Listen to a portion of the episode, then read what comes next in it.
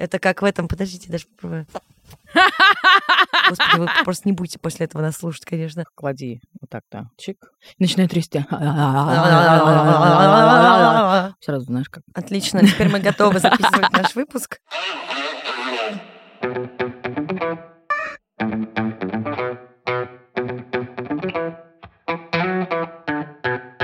Привет! Это подкаст «Раздвиньте ноги». Меня зовут Ольга Румкач, я врач-акушер-гинеколог и ведущая этого подкаста. Сезон у нас получился очень тяжеленький. Я сама, честно говоря, немножко подустала и решила, что нужно как-то поднакопить ресурс. Из выпусков, которые вы тоже очень любите, специально спрашивала в блоге у себя, какие вопросы у вас есть гинекологу. Уточнила, что нужны глупые вопросы, мои любимые. Поэтому сегодня я позвала к себе в гости для того, чтобы ответить на ваши прекрасные вопросы. Угадайте, кого? Ваша любимая училка английского языка Оля Бочарова.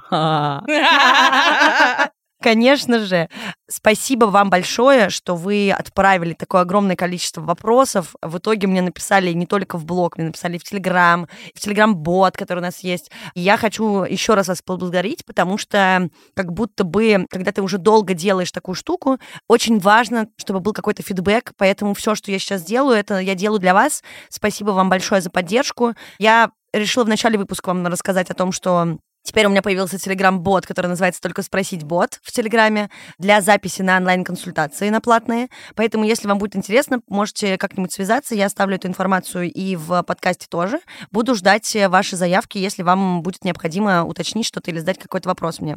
Также у нас есть прекрасный бот, который называется «Раздвиньте бот». Тоже в Телеграме. Он для ваших вопросов и предложений, историй, и всего, чего только захотите. И еще появилась такая опция, что теперь вы можете поддержать наш подкаст донейшнами, поэтому, опять же, ищите в описании выпуска ссылку. Это будет отдельный телеграм, в котором я буду писать что-то интересное по поводу выпусков, информацию, которая может быть полезна по жизни, какие-то еще уникальные факты, которые вы получите дополнительно, если будете поддерживать нашу работу. Я буду ужасно рада, если вы поддержите наш проект. Спасибо, и мы начинаем.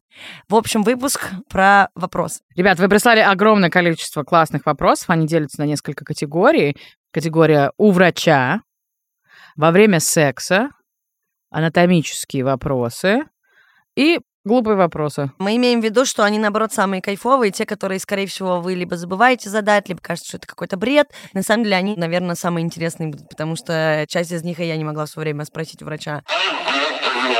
Есть вопрос. Мне 27, и я ни разу не была у гинеколога. С чего начать? Мы сейчас остановимся на нем, но внутри ответим еще на несколько вопросов, которые вы прислали, потому что они очень как-то смежно лежат. Ну, конечно, я как такой человек простой скажу, надо просто сходить, но я думаю, что Оля сможет нам рассказать о том, что тут можно сделать, потому что я, конечно, часто забиваю вообще на, на все, когда иду к врачам. Во-первых, потому что у меня явно другой порог тропности ко всему, что касается медицины, и я к этому отношусь как к такому техосмотру, нежели как к целой процедуре, к которой мне нужно готовиться. Mm-hmm. Поэтому слушаем. Но мне кажется, что если вам 27 лет, и вы ни разу не были у гинеколога, 27, 32, 35, неважно, то куда идти, кого спрашивать? Мне кажется, что лучше всего аккуратно спросить свою лучшую подругу, если таковая имеется, к какому гинекологу ты ходишь. Если тебе неудобно спрашивать, то я бы залезла в интернет и, наверное, пошла бы в большие хорошие клиники, и просто бы смотрела обзор гинекологов и максимально человек, который ближе по внешности, наверное, для тебя. И, наверное, когда вы читаете отзывы, помните, что не бывает. Я как училка тоже могу сказать, что у меня не бывает только положительных отзывов. У меня тоже есть отзывы от людей, с которыми у меня не получилось. Ты еще говорила, что, может быть, не стоит ориентироваться на всякие кандидат-мастера спорта. Медицинского, да, потому что не всегда степени вот эти ученые коррелируют с уровнем именно практических знаний. Угу. Просто у нас есть такая тенденция в России, что все стремятся ходить только к таким докторам. И всегда очень сильно удивляются, а как так? Вот что-то не понравилось, что-то пошло не туда, а это же кандидат медицинских наук. Ну, вот так, ребят. Ну, то есть так очень часто бывает, потому что это разные немножко сферы. Не всегда люди успевают еще работать и набирать знания практически, пока получают свои аспирантуры. Абсолютно не имею ничего против, просто вас об этом предупреждаю. То же самое, что и, возможно, не факт, да, что сразу же у вас получится найти своего врача, ходите, пробуйте, ищите своего специалиста. Тут, к сожалению, совет никакой не могу дать. А что на первичном приеме, по идее, должен сделать врач? Во-первых, это обязательно собрать анамнез, спросить вас обо всем, расспросить, поговорить с вами вообще о жизни, что у вас там происходит. Второе, это осмотр на кресле обязательно. А что значит осмотр на кресле? Что там будет? Вы раздеваетесь по пояс. И это влагалищный осмотр для тех, кто ведет половую жизнь, или перректум, перпопа э, для тех, кто девственницы, потому что гинеколог не лазит никуда, куда еще никто не лазил, по крайней мере, так, чтобы это было безболезненно и комфортно. Поэтому осмотр проводится для того, чтобы вообще понять, есть ли какие-то штуки. Потому что УЗИ не золотой метод исследования, да, УЗИ это дополнительная штука, которая делает осмотр всегда первичный. Посмотреть, все ли на месте, придатки пощупать, соводы, матки, все дела. И плюс, если это врач, к которому потом вернетесь, мы все равно вспоминаем, если это люди, которые постоянно появляются, что там было. Руки помнят лучше, чем голова. Поэтому обязательно посмотреть. Дальше на осмотре с вами может случиться следующая ситуация. Особенно, если врач возрастной, назовем это так Особенно женщины уже за бальзаковский возраст в пременопаузе. Вот обычно это так и существует. У нас был вопрос, а зачем нужны носочки на осмотр гинеколога? Оля вот мне сказала до записи, что это, наверное, потому что неприятно смотреть на ноги, но обычно, когда ты смотришь, ты наклоняешься к пациентке, то есть у тебя рука находится во влагалище, пальцы в перчатке, немножко наклоняешься вперед, ну, так, висишь над женщиной, потому что еще нужно пропальпировать. То есть любой осмотр на кресле — это бимануальное исследование. Это одна рука во влагалище, а другая на животе. То есть ты трогаешь еще живот параллельно. И на самом деле ноги у тебя где-то за тобой. Мы не берем сейчас ситуации, когда ноги не мыты неделю. Ты пришел с пробежки зачем-то гинекологу или что-то такое. Но мне, например, даже если будет противно, мне настолько лень вот эти носочки, разбираться, что почем. Но я знаю, что многие женщины, у которых уже, ну, как бы пременопауза или менопауза, у них может обостряться так же, как во время беременности, обоняние. Мне, по крайней мере, это так объясняют и мои коллеги.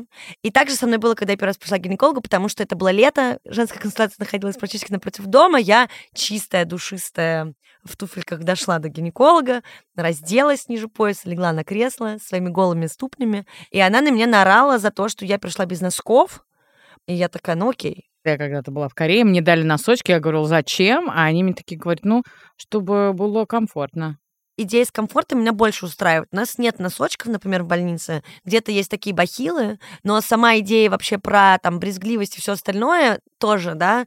Нас спросили еще параллельно, бывает ли противно врачам проблемы лобковых волос, если их много, например, и вы лежите и думаете, боже, очень много волос на лобке тут не могу дать ответ, могу поделиться своим мнением на этот счет. Первое, не надо думать о лобковых волосах, ваше личное дело. Много у вас там их, мало, дорожка, цветочек, я не знаю, рыжие, они красные, синие, завитушки вообще или нет. нет. Да, или вообще ничего нет. Это ваше личное дело. Я топлю всегда за гигиену, всегда. И я хочу развеять этот миф, потому что очень многие пациентки меня спрашивают, Ольга Андреевна, ну вот вы же пошли в гинекологию, наверное, вы какая-то отбитая, вам, наверное, все это нравится, но я же не из-за любви к влагалищам и к выделениям, и к запахам туда пошла. Ну, то есть я же пошла из-за любви к специальности этой медицинской. Ну, то есть Конечно, желательно, наверное, когда вы знаете, что идете к гинекологу, помыться. Это как будто бы какая-то базовая штука. Но небритый лобок это не есть Нет. не гигиенично. Дорогие, ты еще первый раз мы скажем, что волосы это не есть не гигиенично, не гигиенично это не подмываться да. днями или не менять белье вовремя, да, или средства гигиены. Волосы на голове, под мышками везде при нормальной гигиене вообще не вызывают никаких вопросов. Ну, там есть особенности, я сейчас про это не говорю, но вообще не должно у вас стоять такого вопроса, думать о том, что подумает врач о ваших волосах. Да, если предстоит оперативное вмешательство, мы просим какие-то участки подбревать, либо подбреваем сами, да, средний медперсонал этим обычно занимается, просто для того, чтобы у нас была чистая рана, чтобы, да, ничего не мешало ни кругозору, ни попала в асептическую повязку но ни в коем случае не из-за того, что это не эстетично или у нас какое-то отношение к этому есть свое. Но что касается гигиены, я дико извиняюсь, я в жизни брезгливая до чертиков, меня может стошнить от запаха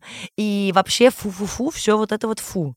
Я рассказывала про свою подругу в выпуске, которая тоже гинеколог, она вообще два раза в день подмывается. У нее, в принципе, такое отношение к этому делу. Но когда это пациенты, понятно, что когда там совсем все плохо, и это, ну, как бы угрожает состоянию, а такие случаи в моей практике тоже были, мы проводим санобработку обработку пациентов, потому что разные ситуации бывают. Люди по-разному живут абсолютно, в разных условиях. Ты же все-таки работаешь в больнице, не в женской консультации, и это может быть женщина, которая ехала, не знаю, там, сутки. Конечно, но если это ситуация, которая не вон выходящая, я всех призываю соблюдать меры гигиены, потому что да, надеваю иногда три маски, да, иногда у меня срочно консилиум в коридоре, которого на самом деле нет. Мне просто нужно отдышаться, потому что не нужно ставить знак равно между врачами и полным отсутствием вообще восприятия всей гигиенической штуки, всех запахов. Нам не нравится запах кала, мы не обнюхиваемся мочой, мы не обмазываемся менструальной кровью, не втираем гной себе в нос. Это все так же противно, как и для вас, для всех, поэтому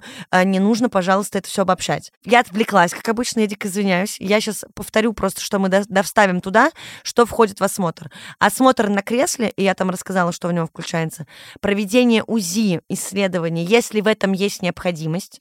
На первом приеме обязательно, чтобы была картинка для того, чтобы оценить динамику. Далее по симптоматике, по жалобам, по необходимости. Мазок пресловутый, который до сих пор берут обязательно, но это правда имеет значение. Это мазок из влагалища на флору влагалища. А дальше скрининговые тесты на онкоцитологию при первом приеме, скорее всего, лучше сдать, особенно 27 лет. Если у вас есть жалобы, там уже отдельный спектр. И дальше только по необходимости дополнительные какие-то назначения. Что касается инфекции, передающейся половым путем, по жалобам, либо раз в год, если у вас есть смена партнеров, были незащищенные половые акты и все остальное. И обязательно здесь я хочу ответить на вопрос про то, как же сдавать анализ на инфекции, передающиеся половым путем в поликлинике в женской консультации, если там врач, который может быть 60 лет, и это же стыдно и страшно. Возвращаемся к лобковым волосам без разницы вообще. Если у вас есть вопросы, которые вы хотите обсудить с психотерапевтом на этот счет, лучше это сделать. Что там подумает врач, неважно. Опять же, здесь нет никакой страховки, к сожалению, человеческие факторы вас правда могут осудить, но вам должно быть все равно на это. В женских консультациях этот анализ берут, поэтому приходите, говорите, так, был секс, надо сдать на все. И вам берут на все. Эти люди видели все, поэтому им абсолютно без разницы. Абсолютно. Кажется, да? да. Но еще, э, дорогие подписчицы и подписчики, и кстати. подписчики, когда идете на прием к гинекологу, гинекологам очень нравится, когда вы знаете, какой день цикла у вас. Цикл считается с первого дня менструации. То есть, например, у меня сейчас 26-й день. Ай-яй-яй, какая. I checked it. Да, это супер важно. Оль, вот такой тоже вопрос. Стоит ли сдавать тест на ВИЧ после трения без проникновения? Значит, здесь есть много развития событий. Если это около слизистых, и если вы не уверены о статусе ВИЧ-человека, mm-hmm. и если вы не знаете ничего про него, то обязательно сдать, потому что вы не знаете, какие были микротравмы, какие были трещины, особенно если какие-то биологические вещества попадали куда-то, сперма, кровь, не знаю, там, случайно куда-то. Не всегда знаешь, э, забеременела или не забеременела, а тут то же самое, не знаешь, заразишься или нет. Я рекомендую при любых контактах, если вы не знаете статус человека по ВИЧ-инфекции, либо знаете, что он положительный и не уверены в надежности, лучше, конечно, конечно, это сдавать. Вообще лучше обследоваться на ВИЧ-инфекцию раз в год. Мне понравился вопрос, когда врач спрашивает, как дела, как вы себя чувствуете, спросить, а как вы себя чувствуете? Меня спрашивали. Это прикольно. Да? Да. Но я делаю большую скидку на то, что я вообще, в принципе, на приколах. Боюсь, что большинство специалистов и моих коллег, они скорее могут как-то не очень адекватно отреагировать на это. Ну, в смысле, адекватно в плане не так, как вы ожидали. Поэтому не могу советовать так спрашивать. Но мне кажется, что по людям тоже видно.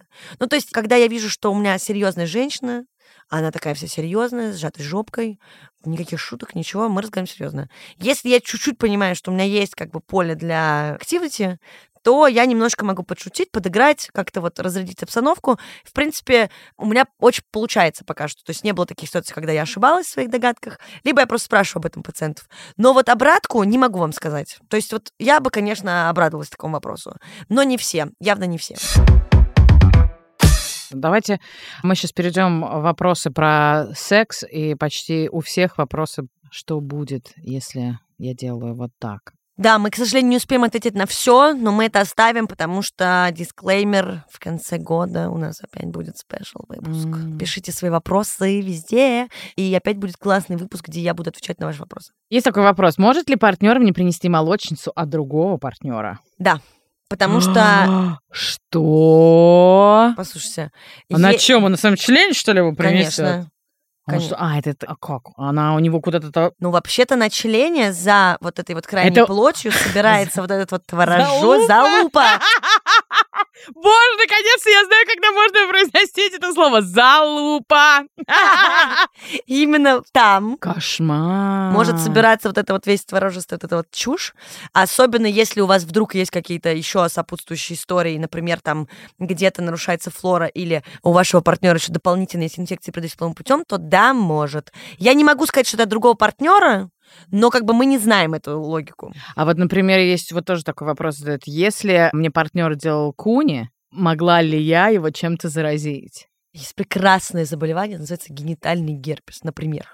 Еще есть прекрасное заболевание в ВПЧ, когда это прям кандиломы. А. Если, например, на половых губах или где-то в области промежности, где происходит кунилингус, облизывание и все остальное, есть герпес, пузырьки, есть кандиломы остроконечные, есть э, вот эти вот сифилисные штуки. Боже, сейчас мы такого наговорим, Да, и да, парни да. перестанут делать куни. А, поэтому однажды... Осматривайте. Осматриваете, такой, oh, hello. А, поэтому они просят, чтобы все было выбрито, чтобы можно было посмотреть. Привет, ничего нет, окей. Однажды я была в ситуации, когда человек просто такой, я готов к самому главному. I'm ready to go down. Я все же еще до сих пор училка английского. Помним, что go down — это сделать вам куни. Так вот, он надел презерватив на пальцы и предложил салфетку на вот эту э, силиконовую такую Для орального секса. для орального секса. Мгм. Вау. И я подумала, мне кажется, я кончила уже там Уже- же, просто мгм. потому что это было так э, мило.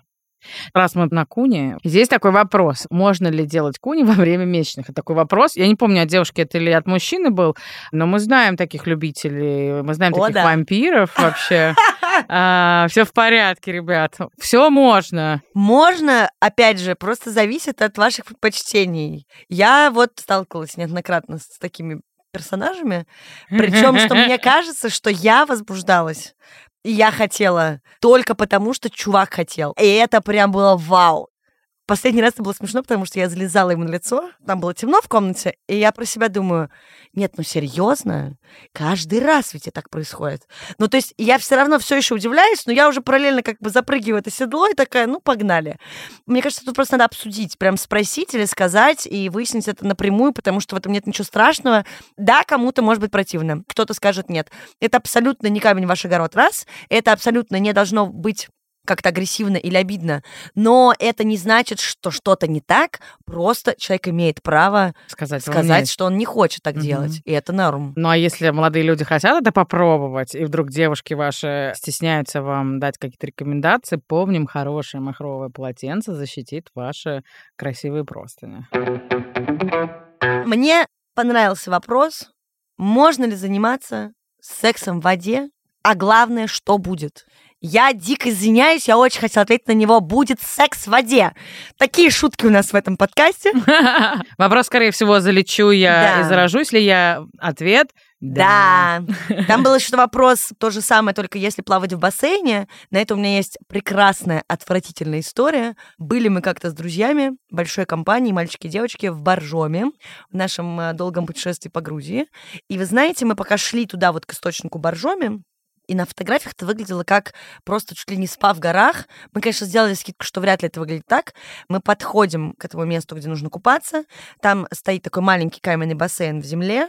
Там огромные мужчины волосатые. Очень много их там было внутри. Мы с девками, ну, в купальниках были готовы там еще пофотографироваться. Никаких фотографий не было, потому что в воде плавали приблизительно все жидкости, которые может выделять организм, слава богу, кроме фекалий. И казалось, что это бассейн из спермы, но, видимо, это были сопли. Никто не исключает такой момент, что если вы именно занимаетесь сексом в воде, то вы можете забеременеть. Я сейчас дико извиняюсь за такие подробности, но если вдруг кто-то кончил в бассейн, и надеюсь, никогда такого никогда не случится, то оно не заплывет. Назовем это так. Потому что сперматозоиды просто не могут жить в хлористой вот этой всей воде, условно, или даже в соленой. Но если вы именно занимаетесь незащищенным сексом, и вас кончают, но вы в воде, и типа оно должно вытечь в воду. Так не работает. Да, это я уже сейчас просто пытаюсь додумать, какой был смысл потаенных вопросов. Что касается инфекций, то же самое. Особенно если вы купаетесь в какой-нибудь воде, вода, так же, как и воздух, поршнем будет забиваться во влагалище, поэтому изменение флоры может произойти. Если есть какие-то инфекции, оно может еще и активнее проявиться. И не забываем, что даже когда прыгаешь в воду, влагалище достаточно емкое, вода иногда попадает внутрь, потом еще час после того, как прыгнул с волнореза, ходишь, у тебя вытекает все. Не всегда вода же чистая. У кого-то бывает нарушение микрофлоры даже после купания в том же море или в каком-нибудь озере илистом. Поэтому, к сожалению, нет. А, секс в воде, это, конечно, вау, но, пожалуйста, всегда предохраняйтесь, либо, ну, как-нибудь там, уж не знаю, ниндзя стайл. Хотя мы не советуем прервный плавакт. Тут как раз-таки, кстати, был вопрос, как объяснить парню, что ВМС — это не барьерная контрацепция. Ну, просто парню объяснить, что такое анатомия, наверное. Ну, во-первых, да. Во-вторых, можно просто показать, что такое ВМС. Я напомню, ВМС — это внутриматочная спираль, то есть такой зонтик, который раскрывается в полости матки. И барьерная контрацепция — это не значит, что стоит барьер. Барьерная контрацепция, да, это презерватив, который защищает от инфекции. То есть это полностью закрывающая член штука, чтобы ни сперма, ни условно выделения не попали друг на друга. То есть член в упаковке, а во влагалище он вставляется, и как бы влагалище условно натягивается на эту упаковку. То есть ни туда, ни сюда не происходит никаких обменов информацией. А вот ВМС, она устанавливается для того, чтобы не происходила беременность, но влагалище никак не защищено, член никак не защищен, шейка матки никак не защищена, и, в принципе, матка от инфекции тоже. То есть эта штука исключительно защищает от беременности. Прям покажите картинку, либо можете вот этот вот участок вашему молодому человеку показать, или вашим, может, у кого-то еще такая ситуация была.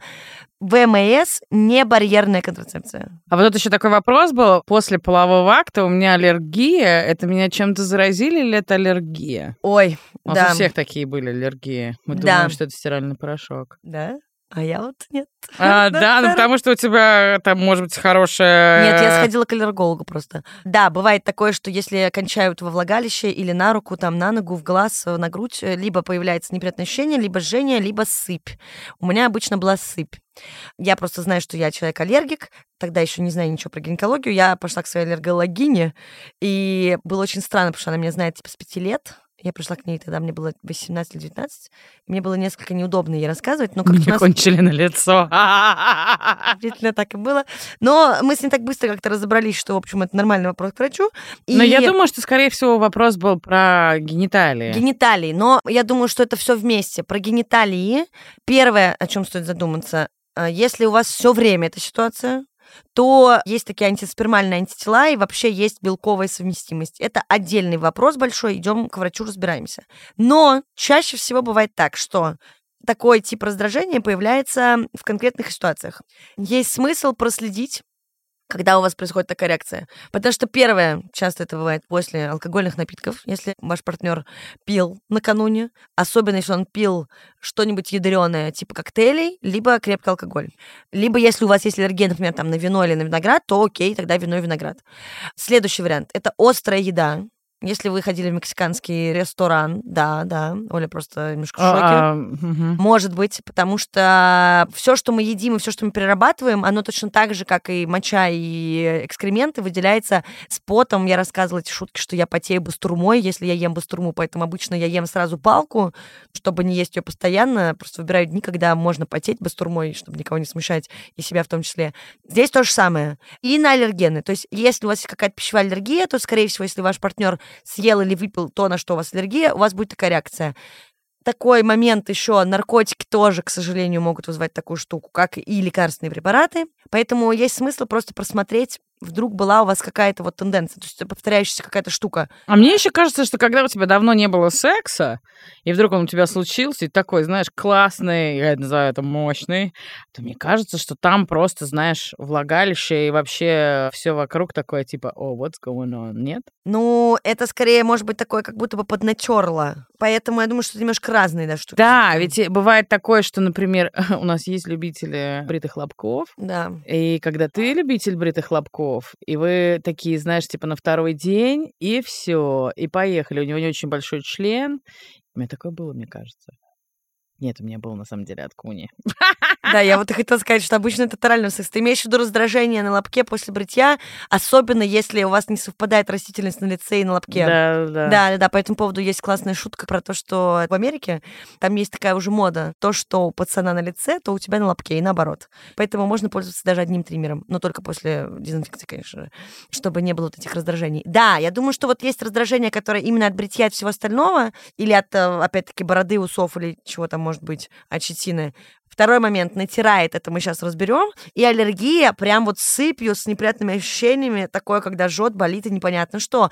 Напомню, опять же, что еще в лучшем случае надо обратиться все-таки к гинекологу, чтобы определить, у вас все-таки аллергия на сперму, либо у вас э, какой-то инфекционный процесс появился. Про натирание. Натирала ли тебе секс когда-нибудь, Оля? Натирала ли мне секс? Но мне как-то неправильно натирали клитор. Знаешь, когда вроде все хорошо и ритмично, но потом как-то не очень. Я понимаю. А потом ты такой, что-то не так а, с моим клитором. Но вообще, если говорить про пенетрацию, то, наверное, скорее нет. Ну, потому что я пользуюсь лубрикантами, если мне нужны лубриканты, да, если это может быть длительный секс, например, какой-то, да, и мое тело не выделяет столько. И то это тоже бывает ситуативно. Сегодня выделяет, завтра не выделяет. Да, кстати. Первый вопрос, значит, который нас спросили по поводу секса, лубрикантов натирать. 15 минут занимаемся сексом, дальше натирает, и следующий раз, возможно, только через сутки. Первое, не знаю, пользуетесь ли вы лубрикантом или нет, попробуйте. Второе. И в каком количестве вы пользуетесь лубрикантом? Я видела, как иногда это делают, такие... Это неправильно. Это вот так. Не жалейте смазки. Не жалейте смазки вообще. Абсолютно. Тем более, опять же, из раза в раз мы говорим одно и то же, не устаем это повторять, рады вам это сообщить. Всегда все индивидуально, и, возможно, ваш вариант 15 минут и не больше особенности слизистой, я не знаю, ваша анатомия, физиология, что угодно. Ну, мне кажется, что если имеется в виду 15 минут пенетрального секса, то это То вообще... это вообще-то очень Я даже. хотела сказать, что ну, я, у вас 19-летний пацан какой-то там, который не следит за вами. Но просто мне кажется, что иногда, если это, конечно, долбежка 15 минут, Ну, вообще например, фу. знаешь, есть просто два разных типа молодых людей, Марафон. Есть и марафон спринт. и спринт. И ничего страшного в этом нет. Если вы быстро кончаете, то вы быстро кончаете. Если вы долго кончаете, то вы долго кончаете. Но есть те, которые очень долго кончают. И действительно, они в какой-то момент настолько зациклены на то, чтобы, блядь, скорее бы кончить, что они совершенно забывают, что они как будто бы не мастурбируют, а находятся вообще-то в влагалище женщины. И поэтому иногда хочется «Sorry, I'm over here». То есть мне кажется, что она, наверное, имеет в виду, скорее всего, про вот такого пацана. Потому что, ну, мне кажется, 15 минут, ну, это прям классно. 15 Ну да, минут. просто попробуйте, может быть, э, как-то сначала пенетративный секс, потом э, какой-нибудь потерлись или что-нибудь Но еще. мне кажется, что очень часто просто это очень маленькая прелюдия. Просто мне кажется, она недостаточно 100%. возбуждена, недостаточно... Иногда ты может быть супер возбуждена, но смазки недостаточно. Это тоже факт, потому что не всегда вся эта система успевает друг за другом, и смазка не всегда означает, что у вас есть качественное, хорошее возбуждение, ну, то есть уровень достаточный. Это не работает, к сожалению, так из раза в раз. Хочется думать, что это вопрос задает человек, у которого отношения, да, это секс как бы регулярный, и вот он каждый раз, условно, там, по 15 минут или по сколько, и он натирает. Потому что, опять же, бывает один раз one night stand с чуваком, вы выходите, вся квартира мокрая, и это длилось 5 часов, потому что вы там что-то пробовали, останавливались туда-сюда. А бывает так, что вы хотели секс минуту просто долбежкой. Ну, как бы понаблюдайте, посмотрите, лубрикант, поменяйте разные практики, попробуйте что-то новое, попробуйте поменять вашу тактику и технику и поговорите, пожалуйста, об этом с партнером. То же самое, как и вопрос э, про можно ли натереть вибратором клитор или что-то там натереть, потому что сильная вибрация. То же самое можно. Я когда тестила в Womanizer, знаете ли, тут вот для одного проекта, натерла. Я настолько вошла во вкус в первые несколько раз, потому что я была в шоке от того, что он выделывает со мной, то пару дней пришлось взять передышку, потому что я, во-первых, в какой-то момент уже была без лубриканта, во-вторых, я просто уже, мне кажется, ну, я уже в стратосферу улетела, как вот в «Сексе в большом городе», где они пытались Шарлотту выставить просто из дома, оттащить ее от ее кролика-мастурбатора. Вот я была в такой же ситуации. Поэтому, опять же, вибрации абсолютно не страшные у вибраторов и вакуумных стимуляторов клитора. Используйте, опять же, смазку, чтобы не повредить себя. И все-таки не усердствуйте. Там есть такое ощущение, я человек знающий сейчас говорю, на личном опыте, там бывает уже такой момент, что как будто уже подгорает что-то. Лучше остановиться и себя немножко пощадить. В сексе я считаю то же самое, потому что, опять же, и у меня такие ситуации были, и я это обсуждала с подругами, и мы это сто раз обсуждали, и даже с пациентками у меня были такие кейсы. Бывает, прям трахаешься, вот смерть на взлете, вот вы весь день трахаетесь. В какой-то момент вы просто кладете друг другу руку на плечо и такие, типа, это вау, у меня уже все болит. И там уже ни смазка, ни ванна, ни масло, ни слюни, ни еда никакая не спасет. Поэтому следите просто, чтобы вам было комфортно. Никто не умрет, если вы позанимаетесь сексом чуть меньше, подождете какое-то время и позанимаетесь еще. Мне кажется, это все очень индивидуально. Угу. Ну вот по поводу перестимуляции вибратором, тут есть такой вопрос. Да-да-да. На собственном примере я могу сказать, что Например, если у тебя нет долго секса, ты занимаешься мастурбацией определенным видом игрушек, то у тебя появляется такой паттерн, как ты кончаешь. Да. И, естественно, у тебя же нет партнера, который там, не знаю, лежит тебе уши, например, ну, условно. И, конечно же, вы стимулируете свой оргазм таким образом. То, естественно, мне кажется, что ты не можешь не перестимулировать, но, может быть, как сказала однажды моя приятельница, я сразу своим парням говорю, что я не могу кончить а, без девайса. Угу. Мне кажется, что это тоже такое дело привычки. Ну, то есть сегодня есть девайс, завтра нет. Наверное, через несколько недель я думаю, что тело попривыкнет. Да, можно взять передышку с душем и вашими секс-игрушками, и даже с мастурбацией, например, позаниматься сексом с партнером, если у вас новый партнер, посмотреть, что происходит, и потом как-то вот это уже немножечко наблюдать. Я говорю, всегда очень важно дать себе немножко свободы и просто понаблюдать. То есть не бегите впереди паровоза, дайте себе немножко времени. Слушай, здесь есть такой вопрос, потому что мы на игрушках сейчас, и здесь угу. вопрос про то, как их чистить и как смывать лубрикант. Вот эти два вопроса, но такие, как бы чистить игрушки до и после. Ну, наверное, чистить игрушку после. Вообще рекомендуется, конечно же, и до, чтобы вот прям совсем супер гигиена. Но в идеале, конечно, после. То есть, если вы после каждый раз моете и правильно храните свои игрушки, а чаще всего они из таких материалов, к которым всегда в комплекте пролагается там какой-то мешочек, пакетик, то достаточно чистить после. Для этого есть специальные смывки и все остальное. Пенки уже есть и что угодно. Покупайте, мойте. Желательно не мыть обычным мылом, потому что они просто будут портиться. И проверяйте, контакт с водой нужен или как раз-таки только моющее средство протирать там тряпочкой или салфеточкой. Что касается лубрикантов, водный, понятное дело, смывается водой, что оказалось не очень понятно, как мы недавно выяснили. Силиконовые лубриканты нужно смывать чистящими средствами, потому что водой они просто не смываются. То есть это мыло. Это мыло, угу. да. Только говорим сразу, мы же не заходим во влагалище, влагалище само очистит эту Я часть. на этот вопрос ответила, мне кажется, лично даже человеку. Угу. А как же тогда вымывать и смывать лубрикант из влагалища, если силиконовый лубрикант нужно смывать мылом? Пожалуйста, влагалище справится без вас, точно так же, как и прямая кишка. Никаких сопринцеваний, никаких промываний, ничего этого делать не нужно. Только секс-игрушки обрабатываем. И себя, если что, после секса внешне. Никуда лишний раз не лезем. Следующий вопрос — это если рекомендуется половое воздержание, стимуляция клитора считается или нет? В нашем таком плюс-минус советском представлении, когда говорят половой покой, имеется в виду пенетративный секс. В принципе, если у вас нет никаких высыпаний или заболеваний, связанных со слизистыми оболочками и клитором, теребонькайтесь сколько хотите. Но лучше теребонькаться в одиночку, потому что вряд ли вам поставили ограничения на половую жизнь. Просто так. Просто так, да. Тут надо немножко себе на уме держать этот момент. А что по поводу оргазма после родов, до родов? Здесь есть такой вопрос. А правда ли, что вот оргазм круче после родов? это такой миф да не миф. Часто бывает так, что после родов многие женщины отмечают, либо они стали просто испытывать оргазм, либо он у них стал как-то ярче. Во-первых, нужно сразу делить на два, потому что у кого-то, в принципе, с жизнью меняется оргазм. Во-вторых, роды — это такой большой процесс, который мы претерпеваем, ну, женский организм, что после него очень часто открываются какие-то новые штуки, вот ваши личные, с восприятием себя, с раскрепощенностью. Возможно, как-то чувствительность меняется. Конечно, такое может произойти, но это не стопроцентная выборка. То же самое, как и вопрос, а правда ли пройдет, как только рожу. Врачи рассказывают тысячу миллиард баек о том, что все пройдет, надо просто родить. Поликистоз яичников очень часто, да, не рецидивирует как раз-таки с родами. Эндометриоз может облегчаться с родами. У кого-то нарушение цикла менструального проходит после родов и после беременности. Но это недостоверные данные. Эти исследования не являются классными и очень научно доказанными. Поэтому нет, Это старая школа, которая всех отправляет рожать от всех заболеваний. Зачем вопрос про половых партнеров? Сколько их было? И такое разве спрашивают? Э, Да, до сих пор спрашивают. Честно говоря, не врубаюсь, зачем. Вообще легенда гласит, что этот вопрос задается для того, чтобы врач мог оценить, какой риск у человека быть зараженным инфекциями передающим путем. Типа, если у тебя было миллиард партнеров, то ты точно чем-то болеешь.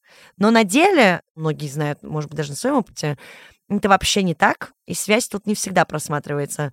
Я, честно, не спрашиваю. Мне кажется, спрашивала только, когда это были такие подсудные дела с изнасилованиями вот у нас в детской гинекологии, или когда подростки болеют инфекциями, переносимыми половым путем, мы спрашиваем, чтобы нам понимать, нужно ли нам куда-то передавать об этом, потому что это может быть особо опасная инфекция. О, господи. А так нет, слушайте, вы на самом деле можете сказать, что вы не хотите на этот вопрос отвечать. Ну, живете половой жизнью, не живете. Ребят, не забывайте, что вы являетесь человеком, который ответственен за себя. Если вам не нравится, вы можете встать и уйти, вас никто Да, не да. держит. Если вам кажется, что с вами как-то разговаривают каким-то уничижительным тоном, или вам не нравится, как, может быть, раздраженно доктор вас осматривает, вы просто скажите спасибо, Я я, пошла». пошла. Неудобно сбегать, потому что ты без трусов, но как будто бы это все очень быстро делается. Скорее всего, да, это будет некомфортно встать, одеться, но вы всегда это имеете право сделать. Я правда была в такой ситуации, когда я встала, оделась и ушла. Вы не на допросе после митинга, когда вы приходите к врачу-гинекологу. Помните об этом. Никто вас не заставляет. Я очень всем желаю, чтобы вы нашли просто того врача, к которому вы захотите приходить, и с которым у вас все будет окей. Вопросы про тампоны, чаши, откуда мы писаем и все остальное. Я хотела сразу перед этим сказать, что влагалище и уретра это разные отверстия. И анус тоже. То есть три дырки, условно. Все разное. Я сейчас вообще без какой-либо доли да, осуждения и всего остального, но первый вопрос был про то, что нужно ли доставать тампон, когда идешь писать. Нет. Если он у вас не подвылез и условно не пропитался, с ним ничего не случилось, можно его не доставать, когда писаете, потому что он не мешает вашему попису, и никак, в принципе, ничего плохого не произойдет. Был вопрос про чашу. Мгм. Что будет, если оставить чашу внутри, забыть ее вытащить?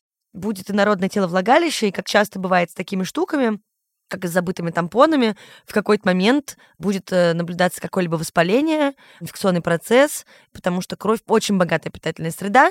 Пожалуйста, просто не забывайте вытаскивать из себя инородные тела любого вида. Это могут быть и игрушки, и презервативы, которые выпали или слетели, и средства гигиены. Мне понравился еще вопрос, вредно ли писать лежа в ванной. Просто хочу дать помарку. В целом, наверное, ничего страшного. Я только с точки зрения физики могу рассказать, да, вы, если писаете под водой, то ты можешь просто давить, это может ослаблять работу мышц, потому что разное давление происходит, только с этим быть связано. Мгм. Но я думаю, что это ваше дело, писаете вы в ванной лежа или нет. Не хочу давать здесь советов, делайте, как вам удобней. Мгм. Особенно, если вы, например, писаете с кем-то в ванной лежа. Пописай на меня. Да, да, поэтому вообще без вопросов. Как понять, что с мышцами тазового дна все окей? Первое, у вас ничего не вываливается из влагалища. Это достаточно хорошая такая ситуация, показательная. Вы не писаетесь и не какаетесь. Я думаю, что, знаешь, иногда люди имеют в виду, знаешь, когда ты во время секса занимаешься, и там есть такое легкое Хлюп-хлюп. хлюп-хлюп, да, особенно когда ты доги, например, да, у некоторых, М. или когда э, ноги так чуть повыше поднимают. Вагинальный пердеж? Ну, вагинальный пердеж, тот самый. Оля просто застеснялась, видите, сказать. Нет, это не говорит о тазовом дне ничего, потому что просто все-таки влагалище это полая такая штучка, член это не полая вещь, которая занимает пространство влагалища, но как это слизистая, там есть жидкость, воздух забивается внутрь. Эти звуки обычно это выходящий воздух. Ну, то есть это как в этом... Подождите, даже попробую. Под мышкой в лагере в детском. Господи, вы просто не будете после этого нас слушать, конечно. Нет, это ничего, короче, не говорит. Если вы начали, допустим, писаться, когда вы смеетесь, писаться, когда вы кашляете, то есть вот такие штучки начали появляться, и это вот звоночек. У здоровых людей чаще все-таки это либо с возрастом начинается, правда, либо после оперативных вмешательств, либо после родов. То есть в целом переживать особо нечего, вы поймете что-то не так. Главное пойти к врачу, потому что чаще всего приходят, когда уже недержание явное, и когда, правда, женщина ложится на кресло, а матка вываливается из влагалища. Можно ли пользоваться тампонами, если ты девственница? Да, можно, потому что, во-первых, по-разному выглядит плева, у кого-то на более растянутое, у кого-то нет, у кого-то одно отверстие, у кого-то несколько, плюс есть тампоны маленького размера, всегда можно попробовать, если вдруг у вас не получается, то, ну, как бы лучше, наверное, оставить это на потом, но вообще таких противопоказаний нет. И, наверное, к этому вопросу можно прибавить вопрос про то, что некомфортно на осмотр у гинеколога.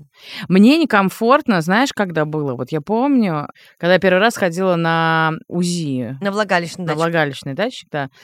Но мне было некомфортно, наверное, потому что я знала, что это какая-то огромная штука, и она ее Сейчас будет. вводит туда-сюда. Ну да, я вот тоже УЗИ больше даже не люблю, мне кажется, чем осмотр. Ага. Вообще мне сказали еще про а, мужчин-гинекологов. Что делать? Я считаю, что мужчины-гинекологи намного приятнее бывают, чем женщины-гинекологи. Они как будто бы более деликатно относятся. Но это мое субъективное мнение. Нет никакой здесь вообще ситуации.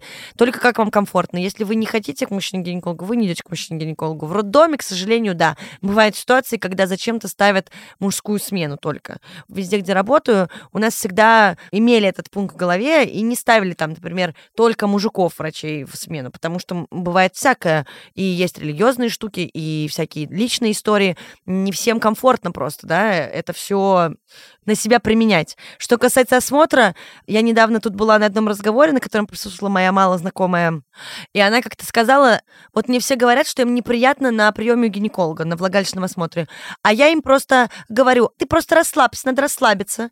И вы знаете, я вот сижу напротив нее и думаю, если бы, наверное, это врач какой-то сказал, ну, зная просто, как обычно к этому относится, я бы не смутилась. Но тут сидит молодая женщина, достаточно прогрессивная, вот из нашего круга общения, и она такая, типа, просто расслабься. К сожалению, просто расслабься не работает. Первое, комфортные условия. Свой врач, вам удобно ходить, вы не испытываете никаких негативных эмоций. Второе, к сожалению, мало кому это бывает приятно.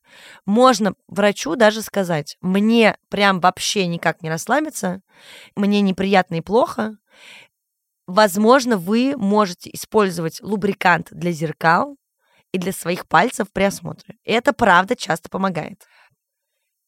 И, наверное, как-то искать свою зону комфорта. Но да, приятного мало все равно, ребят. Это не сходить на массаж лица. Все-таки это немножко по-другому. Да. Там еще был классный вопрос: а осматриваете ли себя сами? Ну, то есть врачи.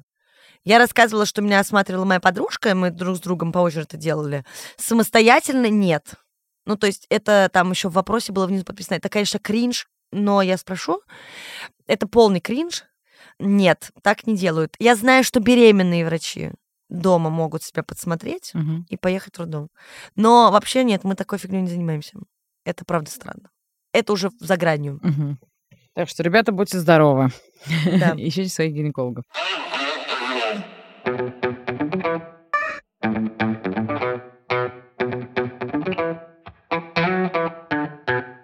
Мы ответили, правда, на большинство вопросов. Их было очень много. Еще раз большое вам спасибо, что вы их пишете.